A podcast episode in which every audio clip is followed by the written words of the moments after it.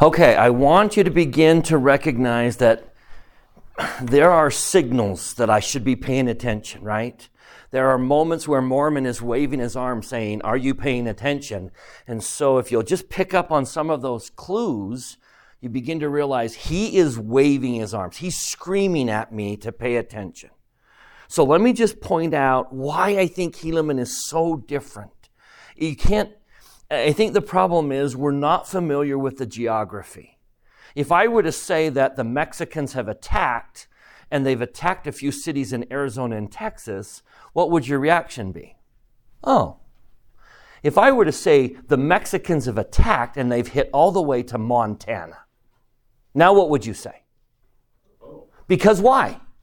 I just gave two cities. One group of cities you went, oh, that's oh, that's bad, but it's not as bad. When I said Montana, what would you say? What did you say?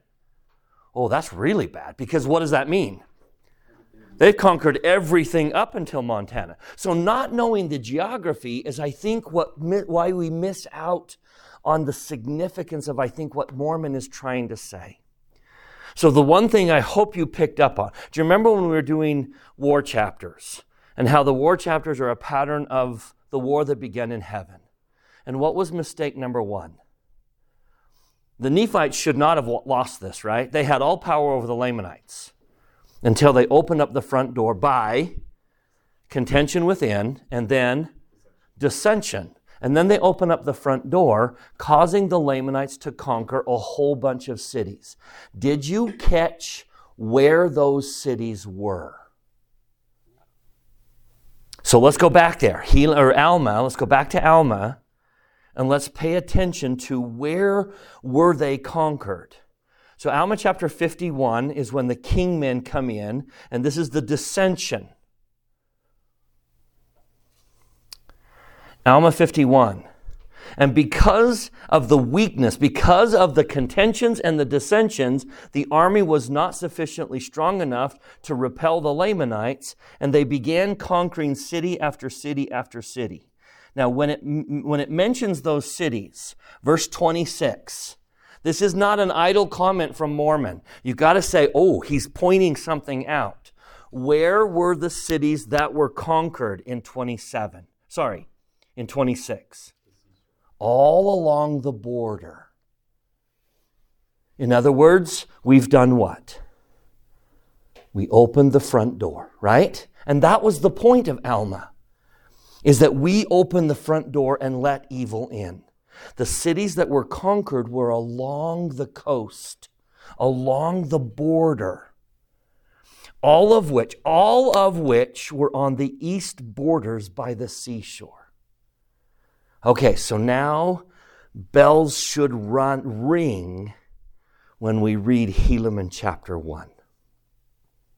So, knowing that Helaman is a pattern of our day, this is an anomaly of ma- magnificent proportion. Helaman chapter 1, the Lamanites attack. So, starting in verse 14, Lamanites had gathered together an innumerable army of men. Verse 17. Where do they go? Where do they conquer? Zarahemla. Now, for me, reading this, oh my goodness, bells are ringing off inside my head saying, Do you see the symbolism of what Helaman is trying to say? We've done more than open the front door. The enemy has reached where? Right to the heart. They have come all the way to Zarahemla, right to the heart. Now, as if Mormon doesn't want us to miss this, go to chapter 4. Now, just to summarize, we're going to come back to chapter 1. Don't, don't lose it. But here's the border. Here's Lamanite, Nephite. Here's Zarahemla, somewhere up there. And we've got cities all around Zarahemla, right? The Lamanites weren't smart enough. I don't know that they thought about getting all the way to Zarahemla. What's the problem with getting all the way to Zarahemla? They're surrounded. And that's exactly what happens in chapter 1. And so nothing much happens. But then you read Helaman chapter 4. Read the heading. Tell me what you see in Helaman chapter 4. Verse 1, or sorry, verse 4, once again, they're preparing for war. Now, verse 5. They did commence the work of death. They succeeded in obtaining the possession of. Now, do you see what Mormon's doing? Twice in Helaman, they got where? So tell me the symbolism. If we're really saying, all right, Mormon, tell us about our day, tell us about the day in which we live. If the days before Christ's first coming are like the days before his second coming, then I should anticipate war getting where? Now, do you see that I don't think we need to say it's going to, Washington, D.C. is going to fall or national capitals will fall. I, I don't see that interpretation, right? If you push this, where does he seem to suggest we will fight our wars in our day? In the heart. I think the Book of Mormon is making a very bold prophecy. And if you look around, where are we fighting? Are we fighting over lands and possessions? Even in Ukraine, is the fight over the wheat fields? I don't sense it is. The fight is over what? Identity and history and legacy. And who are we as a people? That's a war of the heart. Where are we fighting in the United States? What are the most heated battles going on in the United States? Where? Family? Race? Gender? And when I say gender, there's multiple fights, right? There's women's rights. There's those who identify as LGBTQ. Now, where are those fights occurring? So, it's one thing to say, oh, war's going to be prevalent in the latter days, and we think World War III. Or if we really are trying to read the Book of Mormon, if we're really trying to say, where is war going to be a problem in my day? Wars of the heart. Tell me what's tearing families apart. How many families are fighting over border disputes? Why are families fighting? Wars of the heart. If you were to list the top 10 causes of divorce in our country, what would they be? Wars of the heart. We are fighting wars of the heart. Now, no, once you catch that, oh my goodness, I see it. I see it all over. Let me show you a fascinating prophecy. We did this last week, but let's go back and spend a little bit more time here. Doctor, Doctrine and Covenant, section 87, is Joseph Smith's prophecy of war. Now, if the Book of Mormon is screaming out saying, you better watch out for wars of the heart, shouldn't we find a similar warning in, in Joseph Smith's prophecy of our day? So be careful. Be careful with 87 because I know where your head's going to go. My head went there for so many years. Because you're going to read in verses 2 and 3, South Carolina. And as soon as you read in verse 3, South Carolina, you're instantly going to go where? Civil War. This is a prophecy of the Civil War. Is it? I get that it is. But you can't stop there. Let's read it very carefully. I get, I think we can very clearly ta- say that verse 1 is a prophecy of the 1832 Ordinance of Nullification. And that verse 4 is a pretty clear prophecy of civil war. Northern, southern states shall be divided against northern states. And they'll call on Great Britain. But then there's a semicolon and everything changes. Did the Civil War pour out into other nations and cause a world war? So tell me what that semicolon says. And then war shall be poured out upon all nations. The Civil War was fought over what? Property? Did property change hands? Not really, except for human property. It was fought as a war of the heart. So I think what I read in verse 3 is the Lord saying what? World War I and World War II were very much, well, maybe World War I more than anything else, properties and borders changing. But I think the Lord is saying, starting with the Civil War, what we will fight from then on are wars of the heart. Tell me if verse 4 ever occurred in the Civil War. Can you name one place in the Civil War where slaves rose up against their masters? That is not a prophecy of the Civil War. That is a prophecy of our day. The oppressed are rising up against the oppressors. Good or evil? What's happening in the church? What's the perception? A lot of people are rising up and saying, the church has over the years done what? Oppressed me, and I am now fighting against oppression. Those are the prophecies of our day. We will fight wars of the heart. Whether they're righteous or unrighteous isn't necessarily what the prophecy is saying, but we will fight over issues of the heart. Do you see that prophecy? And it simply says, let's, let's continue. Verse 5. It shall come to pass also that the remnants who are left of the land will marshal themselves and shall become exceedingly angry and shall vex the Gentiles with a sore vexation. Tell me that's not happening in our day right now.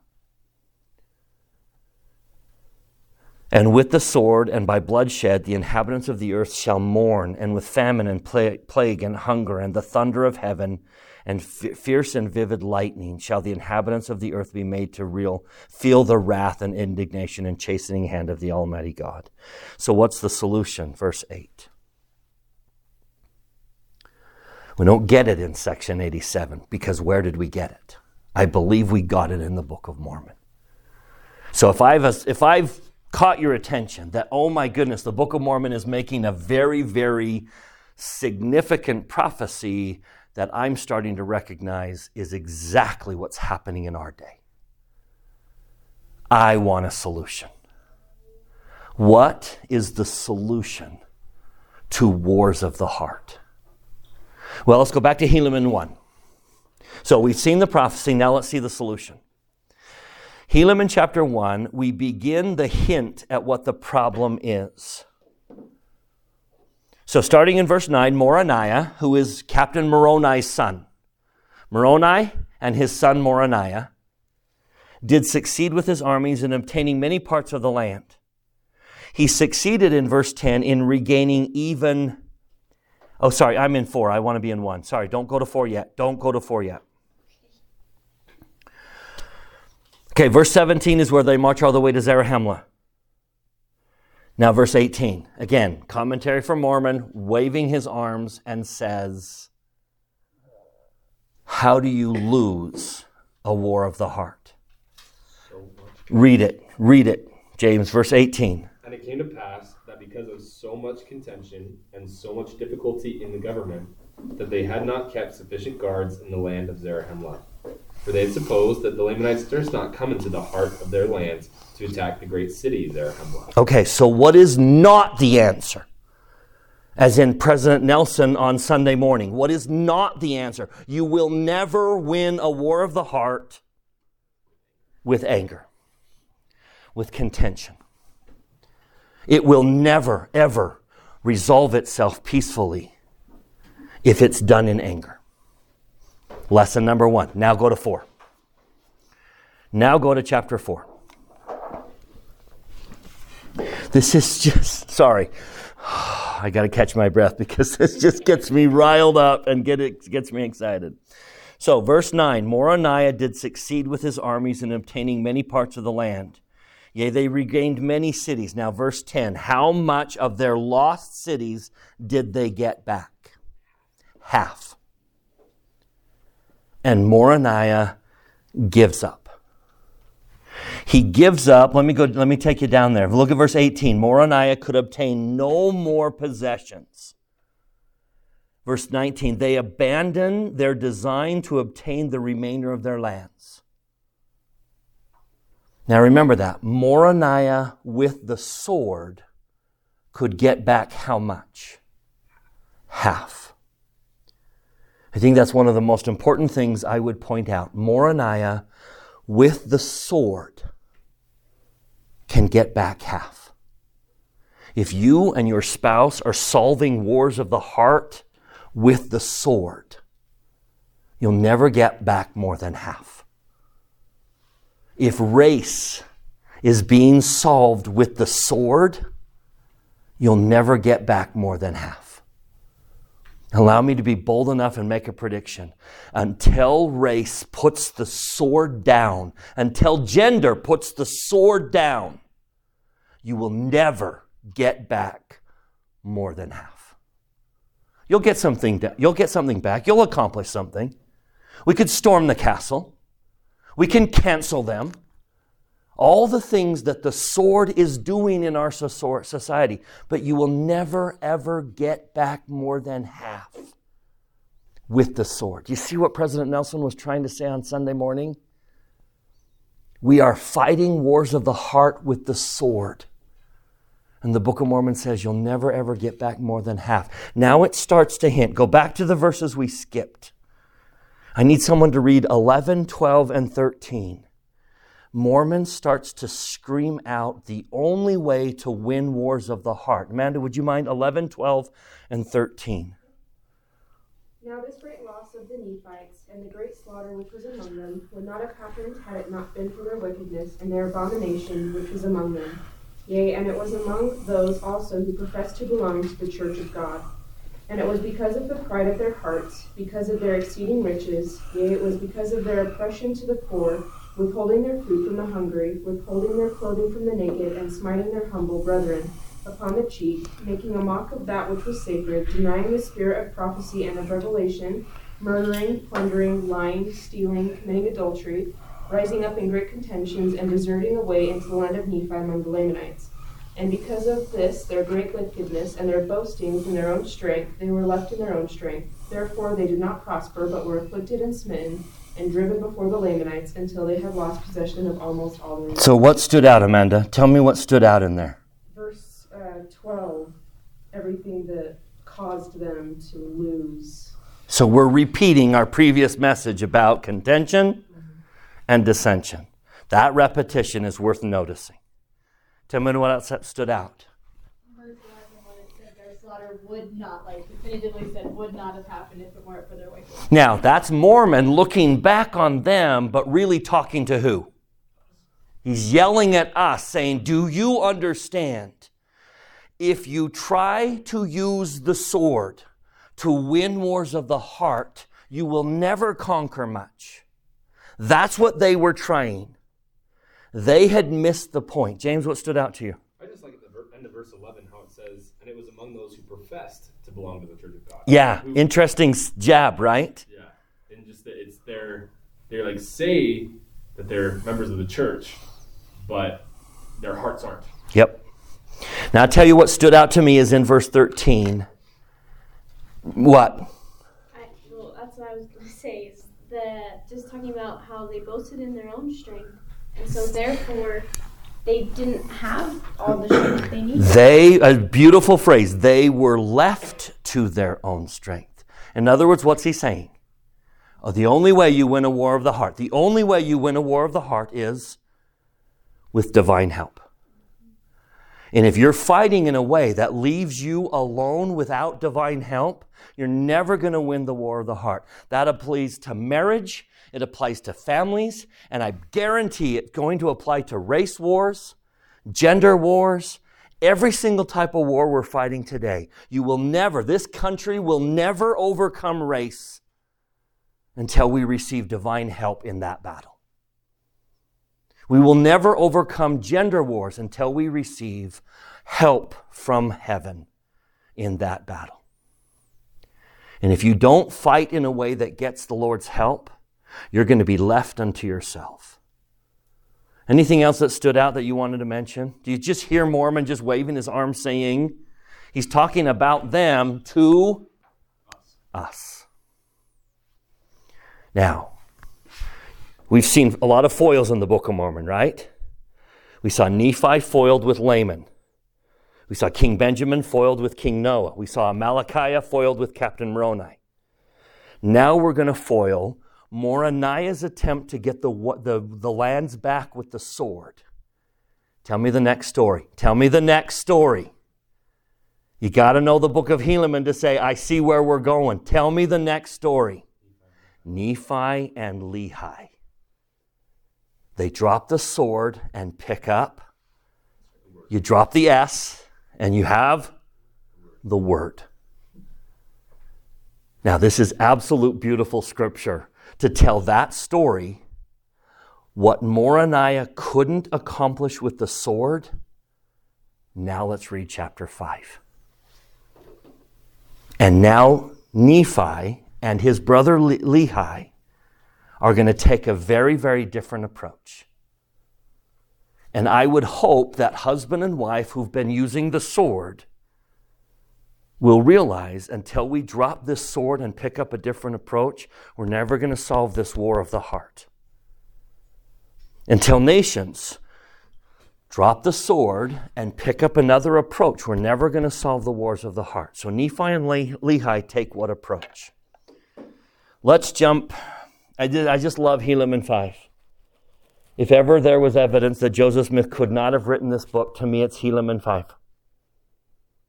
And, and the connection between 5 and 4. So, verse 14, they go forth. And they begin in bountiful. Why? Tell me why they begin in bountiful. What's in bountiful? The temple. I think that's significant. They start at the temple and then move forward. Do you think it's also significant because it's on the coast? Yes. I think all of these things are being. I mean, why does he draw attention to the fact that they begin in the city bountiful? All right, now where do they end up? Verse 16 in Zarahemla. But who's in Zarahemla? Look at the end of verse 16. Who's in Zarahemla? Which Lamanites?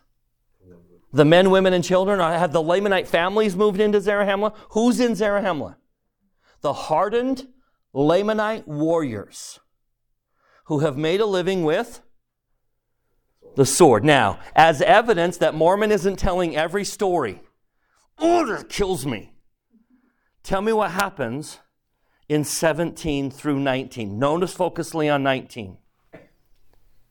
Verse 17 Nephi, using truth and scripture and power and priesthood and all those things, did confound many of those dissenters who had gone forth from the Nephites. To the point that, verse 19,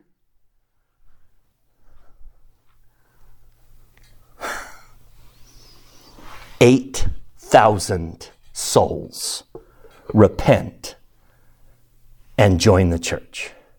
Do we get that story? No. Which tells you what? I know what you need, and that's not the story you need.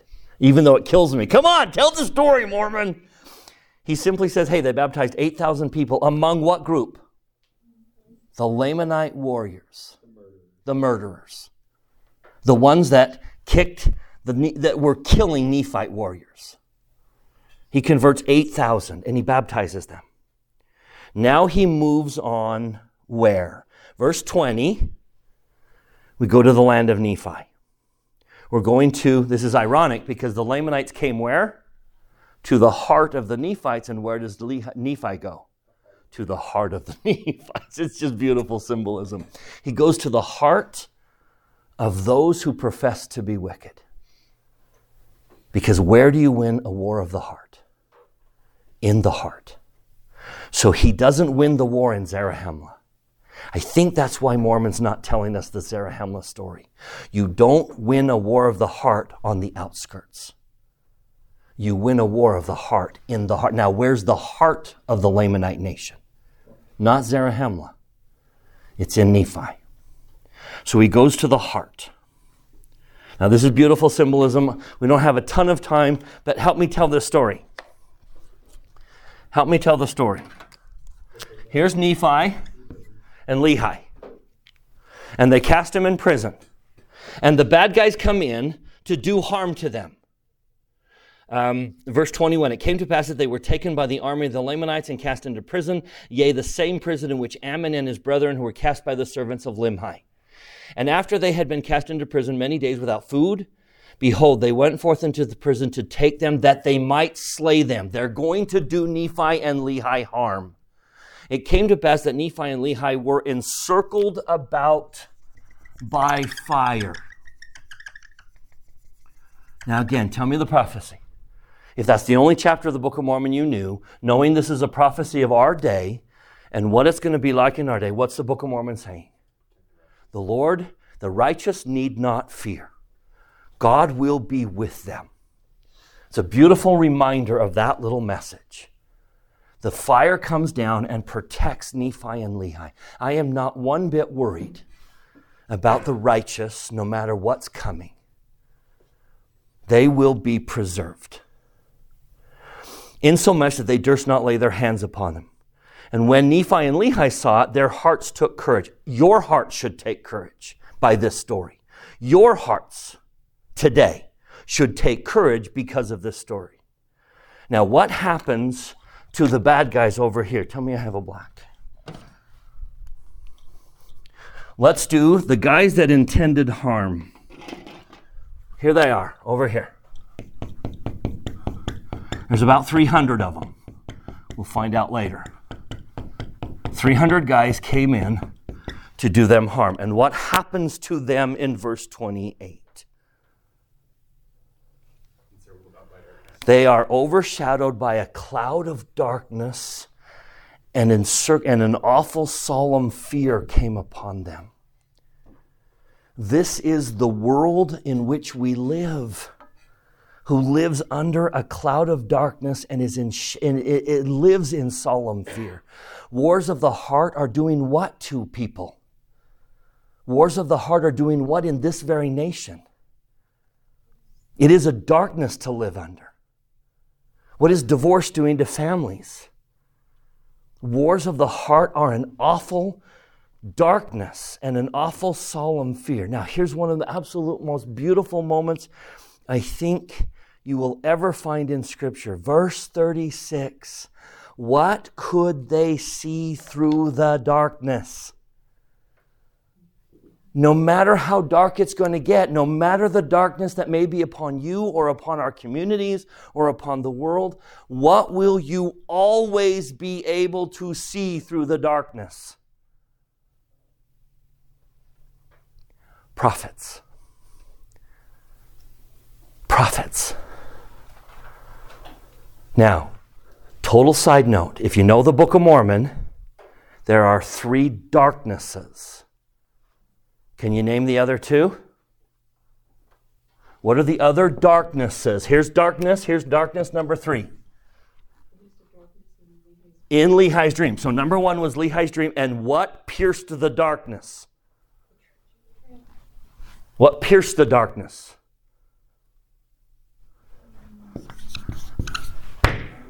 the rod. Okay, name the next darkness. Third Nephi. You're so brilliant. I love teaching brilliant people. It's so fun. And what pierced the dark? What did what happened in the midst of the darkness? They heard his voice. And now what pierced the darkness? Look at that. Look at that list. Can't spell prophet. Look at that list. Tell me what the Book of Mormon is teaching what will always penetrate the darkness you're in His Word, His voice, and His servant. Did the hair on the back of your neck just stand straight up? In a good way. What will always pierce the darkness, no matter what? His word, His voice, and his servants. Now, the world has a choice. We have a choice in darkness. Back to Helaman 5, verse 40. What do they choose in darkness? What do these 300 choose?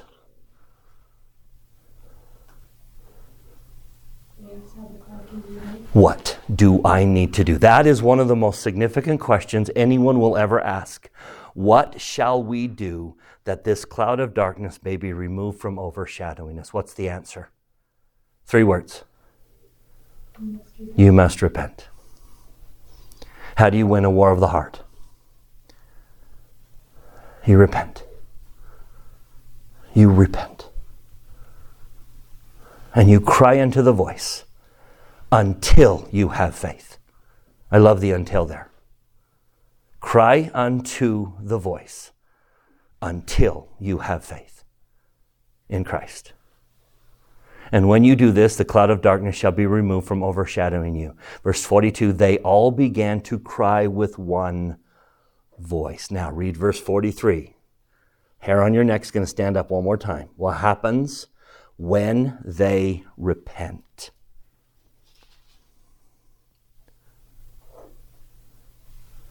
Number one.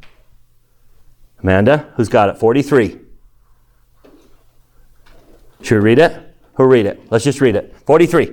And it came to pass that when they cast their eyes about, and they saw that the cloud of darkness was dispersed from overshadowing them, behold, they saw that they were encircled about, yea, every soul by a pillar of fire. So repentance did what?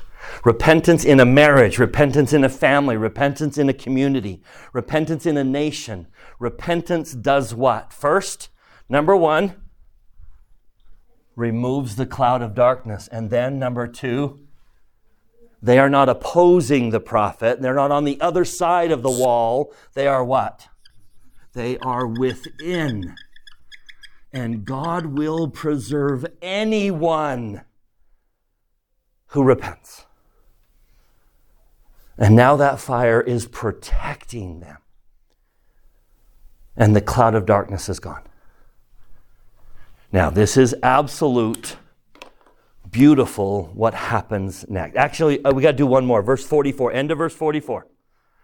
When you are inside that circle of fire, it brings joy, which is unspeakable, and glory. Verse 45.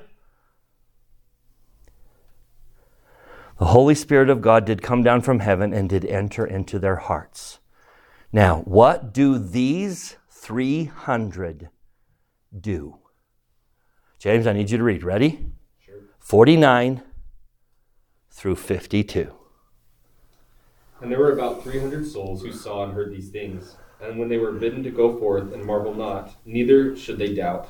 And it came to pass that they did go forth and did minister unto the people, declaring throughout all the regions round about all the things which they had heard and seen, insomuch that they, the more part of the Lamanites, were convinced of them, because of the greatness of the evidences which they had received. Okay, so pause. Did Nephi and Lehi convert the bulk of the Lamanites? No, who did? The converted Lamanites converted the Lamanites. Do you see that? That's a pattern of our day. It wasn't Nephi and Lehi. It's not the prophets. It's not President Nelson. This work rolls forward because ordinary people move it forward.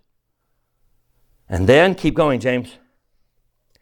And as many as were convinced did lay down their weapons of war, and also their hatred and tradition of their Here we go. Ready? This is where the music just crescendos. You just got to hear the music. The drum rolls coming, and here it is. The cymbals go off, and James reads. And it came to pass that they did yield up unto the Nephites the lands of their possession. So, what couldn't Moronihah do?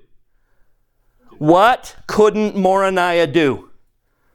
Get back all the land. And what happens now? They give it back.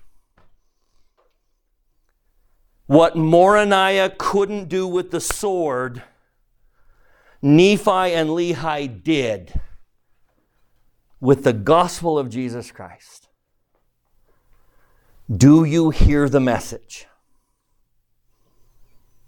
Does our nation hear the message?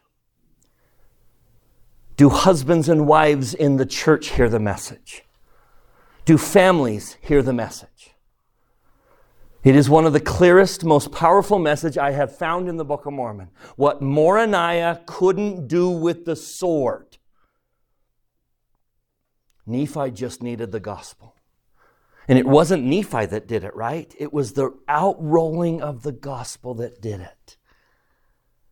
What Moronihah couldn't accomplish with the sword, Nephi did with the gospel of Jesus Christ. James. I just think it's significant. It's the it's by them repenting. It's not that he said something or anything significant, but he just had his example, and then the Lamanites were like, "Hey, let's repent," like you know, because Aminadab is very kind and knew his gospel, but just that it was all a personal work, and you know, it goes back to the parables of Jesus, how he's like cleanse the inner vessel, then the outer, you know, and that we need to work on ourselves before we could ever, not that like it's in the process, but just that we help others by seeking God ourselves. Beautiful. Let me bring up a quote from President Benson. Ezra Taft Benson, 13th president of the church. I think I'm still streaming. Let's read it together. Uh, that's, I don't know how I have, where is it? You know exactly where I'm going, right? Yeah, I don't know the quote word for word. I think it's this one. Nope. Let's read this one though. read that top one, Holden. Men and women who turn their lives over to God will discover that He can make a lot more out of their lives than they can. He will deepen their joys, expand their vision, quicken their minds, strengthen their muscles, lift their spirits, multiply their blessings, increase their opportunities, comfort their souls, raise up friends, and pour out. Okay, let me just do it this way. This is the next one, not the next one, but the one after. Did it say slums? Mm-hmm. There it is. Read that one, Holden. Top of the page. The Lord works from the inside out. The world works from the in, from the outside. There's the sword. There's the sword. There's the gospel, and there's the sword. The world would take people out of the slums, and Christ takes the slums out of people, and then they take themselves out of the slums. The world would mold men by changing their environment. Christ changes men, who then change their environment. The world would shape human behavior, but Christ can change human nature. So, how do you solve poverty? What's the sword's version of solving poverty? Education. Or, or, or, right? And hence the criticism is how dare you build these expensive churches? You should take that money and you should give it to the poor. What's the Lord's solution to solving poverty? Poverty. Bring them unto him and then they will heal the poverty. What Moronihah can't do with the sword, the gospel of Jesus Christ can. Of that I stand as a testimony. It applies to nations, it applies to communities, it applies to friendships and marriages, it applies to race and gender, it applies across the board. What Moronihah can't do with the sword, we can accomplish if we truly are converted to the gospel of Jesus Christ. What then is the greatest force on this planet to end war on this planet? The gospel of Jesus Christ. The scriptures and those who teach them and love them. We do that, we'll end war. Let me leave you. I'll pull it up so we can read this together. I love this from Joseph Smith.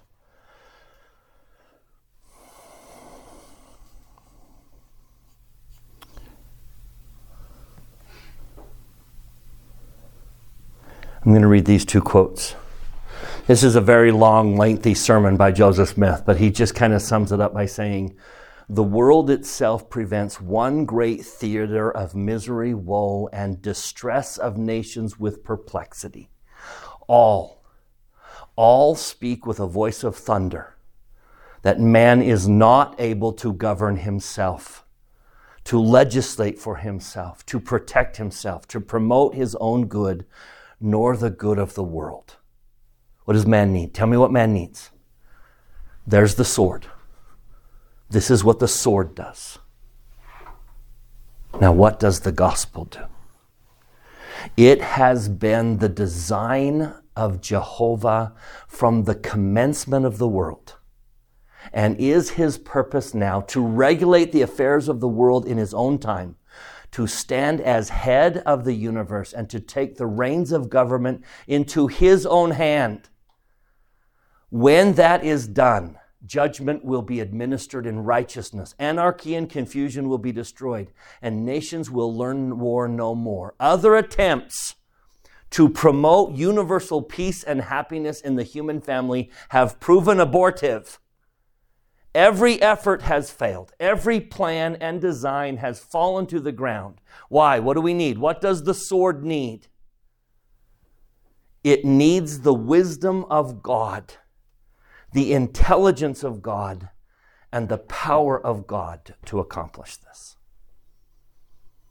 Let me say it one more time. What Moronihah couldn't do with the sword, Nephi and Lehi accomplished with truth and priesthood and power and righteousness, with scripture and fruit of the tree. You want to solve the war of the heart that's raging inside you? Ask yourself, what is the answer from the gospel of Jesus Christ? Now, as a second witness, tell me what Russell Nelson did at this last conference. Right? Is the Lord in charge? Does he know what's going on in this world today? Can he see the raging wars of heart that are spilling into social media and poisoning so many people and the cloud of darkness that we live under? And what's the answer? Obedience, sacrifice, gospel, chastity consecration, covenants, love. Jesus is the answer. He's the answer today, He is the answer tomorrow, and He is the only way to win a war. Not, I don't know, I want to say it that way. He is the only way to solve the contention caused by wars of the heart. Of that I proudly and firmly proclaim is true. And I say that in the name of Jesus Christ. Amen.